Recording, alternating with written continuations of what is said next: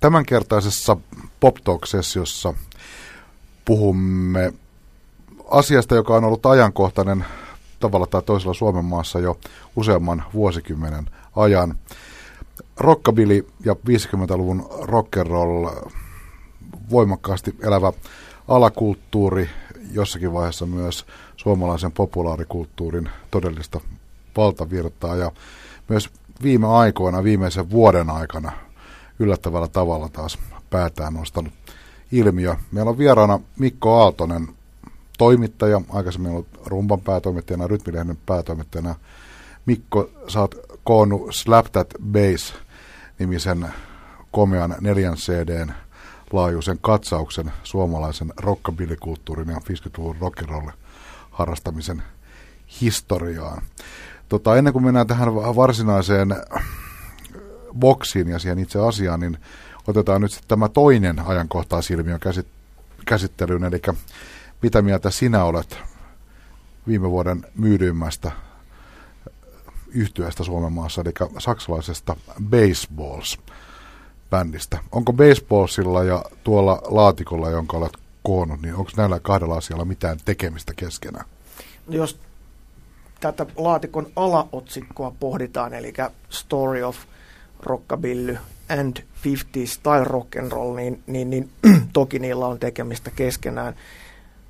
Baseballsilla ei ole juurikaan tekemistä sen rockabillyn kanssa, mutta tota, kyllähän se on väljästi tulkittuna hyvinkin, hyvinkin niin kuin osa sitten 50-lukuista rock'n'rollia. Jos, jos tuommoinen 50-luvun lopun, 50-60-luvun taitteen niin kuin teini-pop lasketaan osaksi 50-lukuista rock'n'rollia, niin näin. Mutta mut toki, toki niin kuin ehkä baseballsia on hieman harhaan johtavasti markkinoitu Suomessakin rockabilly mitä, mitä, mitä se ei, ei tokikaan ole. Ei, ei, ei tota, niin musiikillisilla kuin, kuin sitten tämmöisillä niin kuin, ää, asenteellisilla kriteereilläkään tarkastu, tarkasteltuna. No mutta ihan, ihan tota, viihde, viihdepoppina mun mielestä ihan, ihan laadukasta käyttömusiikkia. Myyntiluvut on baseballsin kohdalla aika huikeat suhteessa siihen, mitä paljon äänitteitä yleensä on myyty. Ja ainahan tämmöiselle ilmiölle pitää jostakin kaivaa hampaatirveessä selityksiä. Ja yksi selitys, mikä siellä täällä on vilahdellut baseballsin kohdalla osittain, että Suomessa on niin vahvat juuret ja perusta tämän kaltaisen musiikin dikkailulle. Näettekö te, hyvät herrat, eli paikalla on myös Heikki Hilamaa ja Jukka Haarma. Näettekö että näillä asioilla on jotain tekemistä? Että onko osa baseballs-yleisöstä sitä ryhmää, joka on aikanaan jo saanut tämän kipinän tässä? Tätä asiaa on harrastettu Suomessa niin kuin yli 30 vuotta aika laajassa mitassa, niin onko näiden välillä kytköstä? En mä usko, että se on sama jengi välttämättä kuin pieneltä osin. Mä kytkös kai sillä on, mutta varmaan ruvettaisiin miettimään kaksi tuntia, että mistä se johtuu, että baseball-tyyppinen musiikki on. On ollut aikana, oli matchboxit ja muut, jotka oli vain Suomessa, ja, niin kun, ja tämä on vähän sama juttu. Nyt kai Norjassa ja Ruotsissa jonkun verran nousee, mutta tota, mutta kyllä se, se, se, mikä tässä maassa on, että se vastaanottaa tällaista, niin mulla ei siihen vastausta, mutta ehkä se selviää tässä keskustelun aikana. Mä en, mä en kyllä rinnastaisi baseballsia ja matchboxia siinä mielessä toisiinsa, että tota, baseballs on kuitenkin selkeästi tämmöinen nuorisomarkkinoille fabrikoitu tuote. bändi, bändi on on ollut olemassa jo ennen kuin se on sainattu, mutta, mutta tota, sainausvaiheen jälkeen hän tämä Baseballs on oikeastaan vasta niin kuin jalostettu sellaiseksi kuin se konseptoitu, kon, konseptoitu ja tavallaan niin kuin hiottu, hiottu tämmöiseksi popkoneeksi. Mutta Matchboxhan oli jo Suomessa preikatessaan niin, niin, niin pitkän linjan, voisiko sanoa alakulttuurijyrä, ollut Englannissa ja tämmöinen niin kuin Teddy Boy, Teddy Boy alakulttuurin piirissä ansioitunut pitkän linjan tota, työ, työjyrä, joka, joka tuli niin kuin ihan eri kulmasta tälle tota, kaupalliselle kentälle kuin baseballs, eli ei, ei niin kuin ison, ison koneiston tuomana. tämä kaikki on totta, minä allekirjoitan tämän, mutta siitä huolimatta, että minulla on muistikuvat, kyllä Matchbox kuitenkin Suomessa kolahti nimenomaan nuorisojengi ihan riippumatta, mitä, mitä nämä muut taustat tai kundien iät oli. Kyllä mä väitän, että se oli nuorisobändi Suomessa. Semmoinen muistikuva mulla on. Siinä vaiheessa, kun Matchbox rupesi tekemään semmoista niin kuin nämä isot hitit, vaikka tota, Rockabilly Rebellious tai Midnight Dynamo, siis se varsinkin tämä jälkimmäinen biisi, joka oli hyvin popmainen, niin kyllä mä näen, että siinä on jotain samaa. Tällä tota, rockabilly ja 50-luvun rock'n'roll touhulla on, kuten tässä on tullut jo pari kertaa todettua, pitkät juuret ja aika rikas historia Suomen maassa. Tämä on myös ilmiö, johon on aina liittynyt sattuneesta syystä aika semmoisia niin monenlaisia suhtautumistapoja, riippuen vähän esimerkiksi 70-luvun lopussa, että missä sa- sattui itse ja minkä ikäisen sattui itse seisomaan tässä populaarikulttuurin kentässä. Mikäs tota, jos otetaan ly- lyhyt tota, kierros tota, tästä pyörästä pöydästä, niin sanokaa herrat lyhyesti parilla lausella, mikä on teidän suhteenne tähän 70-luvun lopussa alkaneeseen 50-luvun buumiin. Missä olitte ja mitä ajattelitte? Joo, mä olin tota, kyllä vasta, vastapuolella, jos piti, piti väri valita, niin tota, oli, mutta tota, loppujen lopuksi se kesti niin hirveän vähän aikaa, tämä tota, tämmöinen negatiivisen kirjoittelun kausi ja tämmöinen näin, että se oli aika nopeasti ohi ja sen jälkeen sitten tota, näitä, tota, jotka jäi tähän skeneen, niin tota, rupesi tutkimaan ihan samalla tavalla musiikin juuria kuin kaikki muutkin musiikkidikkarit silloin ja, ja tota, se oli sitten se yhdistävä tekijä, että jos nyt he vaikka harrastivat autoja tai jotain muuta, niin se tarkoittanut, että mun piti harrastaa autoja, mutta siinä oli tiettyjä tota, samanlaisuuksia, oli niin kuin blues-musiikki ja rytman blues ja tämmöistä, jotka niin kuin ne juuret oli kaikilla samat. Niin, 79 tuli Yleisradioon ja sitten alkoi semmoinen radio, joka käsitteli kyllä käsittääkseni kohtuullisen avoimesti tätä, että me, meillä ei ollut puolta. Että me oltaisiin punkin puolella ja tätä vastaan. Että kyllä mä uskon, että varmaan punkki sai meilläkin, tai jälkipunk sai niin kuin enemmän varmaan huomiota, mutta kyllä mä uskon, ja varsinkin Holla Holopainen, jolla oli syvät, syvät tavallaan niin kuin miettimykset tuommoisen musa jo paljon aiemmin, niin kyllä mä, kyllä mä muistan kyllä soittanut aika paljonkin genreä, en mä nyt osaa sanoa kuinka paljon, mutta kyllä ne matchboxit ja mulla on semmoinen pikku oma suosikkipä niin Slippers, jota mä kovasti hehkutan ohjelmissa. mutta avoin, en niin suuri fäni, mutta tota, mä olin niin vanha jo silloin, että ei mulla semmoista, niin kuin, ei se osunut siihen ikään. Mä olisin ollut valtava fäni, mutta tota, kyllä mä avoin olin ja kyllä tietysti olin rakkaudesta amerikkalaisen musiikkiin, niin ei se voinut olla ihan vierasta.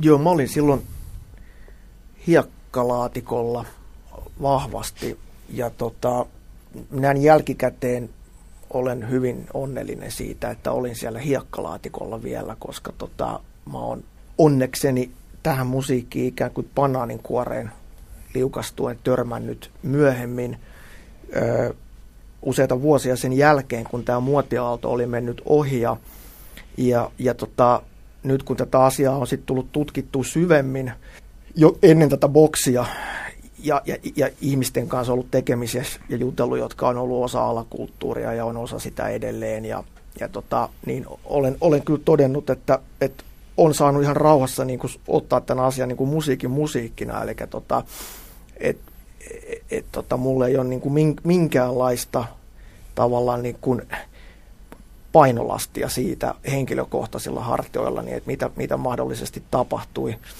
niin kuin katutasolla 70-luvun lopulla, että mulla ei ole mitään kokemuksia niistä ja mä, mä otan musan semmoisena, kun mä kuulen sen kaiuttimista ja, ja tota, kun, kun sellaisena kuulee hyvää rockabillyä, niin onhan se niin kuin useita aisteja samanaikaisesti puhuttelevaa, puhuttelevaa materiaalia. Et siinä on tota, ja, ja, ja tämä vastakkainasettelu punkkiin, niin mä kuulen kyllä punkissa ja rockabillys hirveästi samaa, että, että tota, jo, jopa niin kuin rockabillystä puhuisin, että se oli niin kuin 50-luvun punkkia, koska siinä on tietyt elementit, on, on tismalleen samoja musiikilliset elementit kuin, kuin punkissakin. Kapina musaa.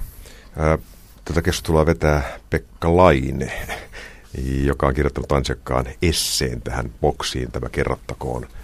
Kerro Pekka lähemmin, mikä on sun suhde? Se on ollut aika läheinen. On se ollut sillä tavalla läheinen, että mä oon syntynyt vuonna 1966 ja äh, mä oon to, to, aloittanut musiikin dikkaamisen ennen tätä 50-luku vuumia, mutta sanotaan, että, että sillä on ollut täysin ratkaiseva merkitys mun musaharrastuksen vaiheessa, että mä, mä itse olen jälkeenpäin miettinyt, että mä oon about niihin aikoihin, kun Elvis kuoli.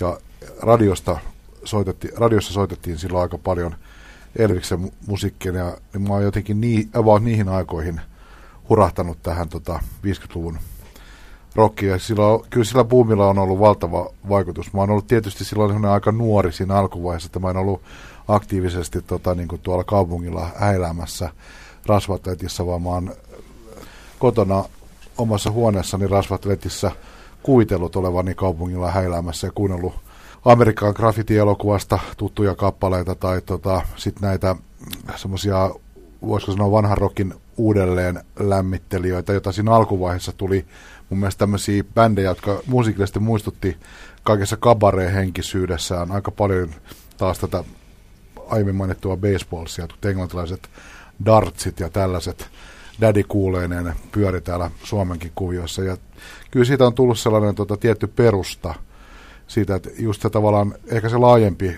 siitä on au, auennut sitten semmoinen amerikkalaisen juurimusan laajempi kirjo, johon kuuluu sitten mun tapauksessa erityisesti tämä musta musa, Rytman Blues, blues ja tällainen kama, niin kyllä sillä on ollut hirveä vaikutus siihen, mutta mä oon tota, jossain vaiheessa kyllä sitten ollut ihan mukana siinä alakulttuurissakin soittanut alan bändeissä, tämä termi alan bändi, kerrottakoon siis siviileille. Se tarkoittaa, kun rasvisjengen käyttää, että alan bändissä tarkoittaa sitä, mikä on musta jotenkin aina, mitä mä oon vierastanut sitä ter- termiä, vaan vähän niin kuin ne meikäläiset. Tulee vähän lestadiolaisfiilis, mutta alan bändi on siis alan bändi. tota, oon mä soittanut siellä ja pyörinyt niissä bileissä, mutta jossakin vaiheessa on myös aika voimakkaasti vieraantunut siitä touhusta, just kun sen tietyn aika ehkä tiukan linjan olen sitten kokenut ehkä vähän vanhempana vieraaksi, mutta olen aina tuntenut syvää rakkautta tätä musiikkikulttuuria kohtaan. Mutta täytyy sanoa, että mitä enemmän olen ollut tekemisissä niiden ihmisten kanssa, jotka niissä 70-luvun lopun kuvioissa, siihen liittyy aika paljon tällaista kaikkea katurähinöintiä, tällaista aika ikävääkin meininkiä, erinäköisten ja eri tavalla ajattelevien ihmisten härnäämistä ja väkivaltaista kohtelua ja kaikkea tällaista, niin mitä enemmän mä oon ollut näiden muiden ihmisten kanssa tekemisissä, niin mä oon oppinut ymmärtää myös sen ö, ilmiön tavallaan negatiivista mainetta ja tajunnut, että mistä, se, mistä kaikesta se johtuu. Aikaisemmin mä en oikein tiennyt, mitä hemmettiä. Aina, välit, aina syytetään, että mitä te noiden etelävaltioiden lippuja ja muiden kanssa lutraatte. Ja sitä tota skeneä on aina syytetty milloin mistäkin.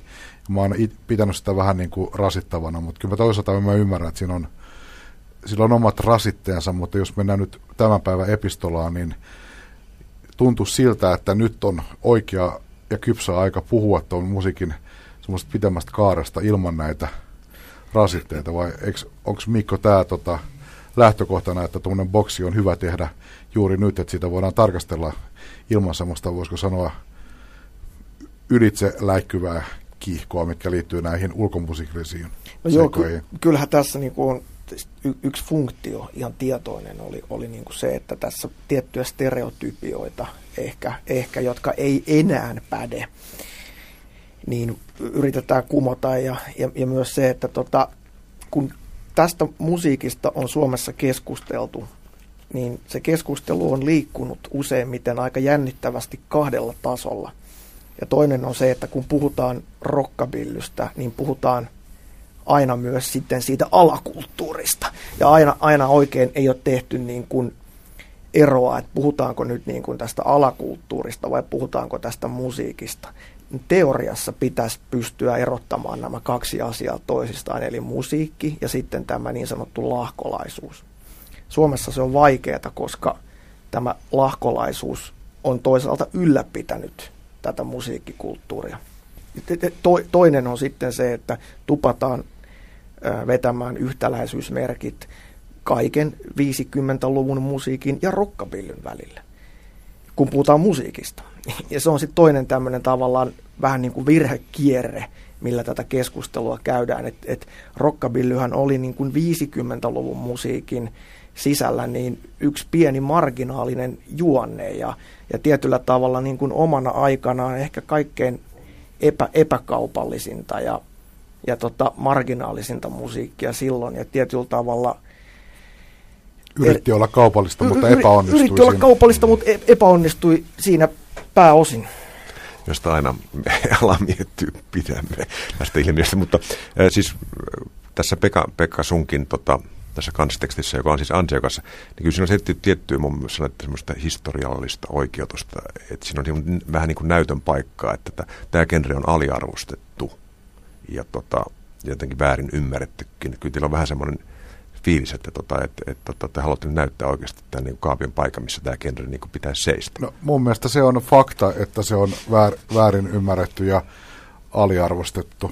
Et, et siinä on monta, monta syytä siihen ja osa on niin kuin, niin kuin sanottu itse aiheutettu, mutta jatketaan nyt sen vatul, vatulointia tässä, mutta siinä on mun semmoisia piirteitä, ää, siitä puuttuu tiettyjä elementtejä, joilla on perinteisesti Suomessa saanut arvostusta. Et siinä, siinä on sellainen, tota, toi on, jos ajatellaan suomalaista rockkulttuuria, joka on esimerkiksi hyvin vahvasti suomenkielisen rocklyriikan ja sen tason tavallaan määrittelemää. Et, et, jos ajatellaan semmoisia pyhiä miehiä ja naisia tässä maassa, niin on hyvin usein tota, suom, ö, bändejä tai soloartisteja, jotka tekee suomeksi omat biisit. Se on tavallaan se kaikista korkein taso millä, millä voi rockkulttuurissa liikkua, niin tästähän nyt tuppaa niin kuin puuttumaan nämä kaikista tärkeimmät asiat. Eli, eli liikutaan ihan toisenlaisen musiikillisen lähestymistavan piirissä. Sitten on semmoinen klassinen esimerkki mun mielestä semmoisesta, voisiko sanoa, vähän hengiltään työväen luokkaisesta nuorisokulttuurista, mitä on kaikki mun mielestä heavy metallit, modit, skinheadit ja kaikki tämmöiset ollut alun perin jossa ei ole tämmöistä, yhte- jotka hengeltään tämmöisiä yhteiskunnallisesti aika passiivisia. Niiden keskeinen sisältö ei ole yhteiskunnallinen. Niiden keskeinen sisältö on nuoruuteen kuuluva tietty energia ja tunnemaailma ja sen usein aika primitiivinenkin pukeminen musiikin ja yleisen häiläämisen muotoon. Et sieltä puuttuu se semmoinen sanoma. Mehän kaikki muistetaan, kun Mikko Alatalo jankuttaa hurrikanisille siellä tavasta ja takahuoneesta, mikä se sanoma Mikä se nyt on? Kertokaa, mikä se sanoma on. Ja mun mielestä Rockabilly on siellä hurrikaanesin puolella kuuntelemassa sitä jankutusta, että mikä se sanoma on.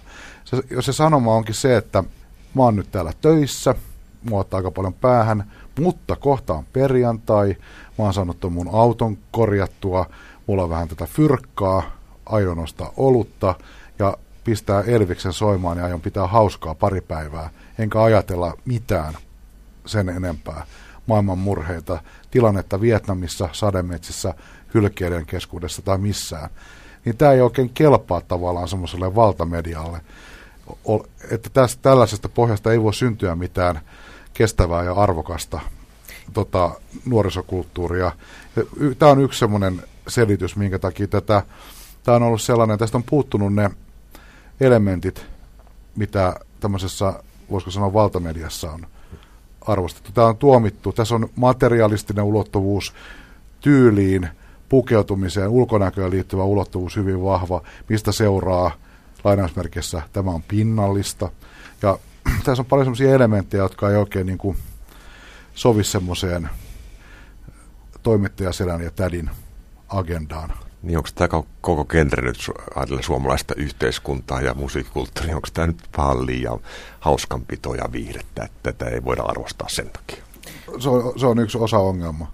Mik, miksi tämä ei ole vakavasti otettava? Mm. Niin mä, mutta kuitenkin sanotaan, että mä mainitsen nimeltä nyt muutamia bändejä ja tekijöitä, niin kuin nyt vaikka Barn Shakers tai Lester Peabody, tunnetaan siviilinimellä Jussi Hutakangas, siis tämän kaltaisia skenessä sisällä eläviä toimijoita ja muusikoita, niin mä kyllä rinnastan heidän niin kuin tekemiseensä sitten taas toisaalta esimerkiksi tämän päivän nouseviin Suomen jatsareihin.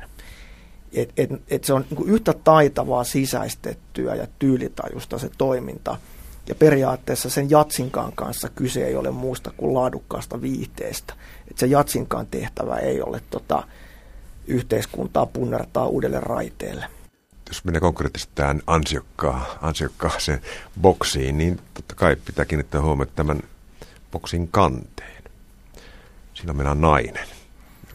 Soittaa passoa. Se on kaunis kuva. Onko tämä niin kuin otettu, kuinka merkittävässä asemassa itse naiset on ollut tässä, tässä skenessä? Et, tota, vähän, tässä on semmoinen, tämä on hyvä, että tässä on nainen kannessa, mutta on, onko tässä niin jotain semmoista niin kuin, halutaan korostaa joku asia, jota siellä ei välttämättä ole, vai onko siellä oikeasti se asia? Siis nythän on, on suorastaan tämän, tämän genren sisällä niin tämmöinen, niin kuin, että on rockabilly-bändi, jossa on naislaulaja, niin se on tämmöinen trendi-ilmiö. Et esimerkiksi Yhdysvalloista tulee jatkuvasti, niin kuin, että oikeastaan se on kääntynyt jopa niin päin, että, että rockabilly-bändiä ei edes noteerata, ellei siinä laula nainen. Mutta tämä on tietenkin, tämä on oikeastaan 2000-luvun ilmiö. Ja, ja tota, naiset on tullut niin kuin ryminällä tähän skeneen nyt vasta viimeisen kymmenen vuoden, vuoden aikana.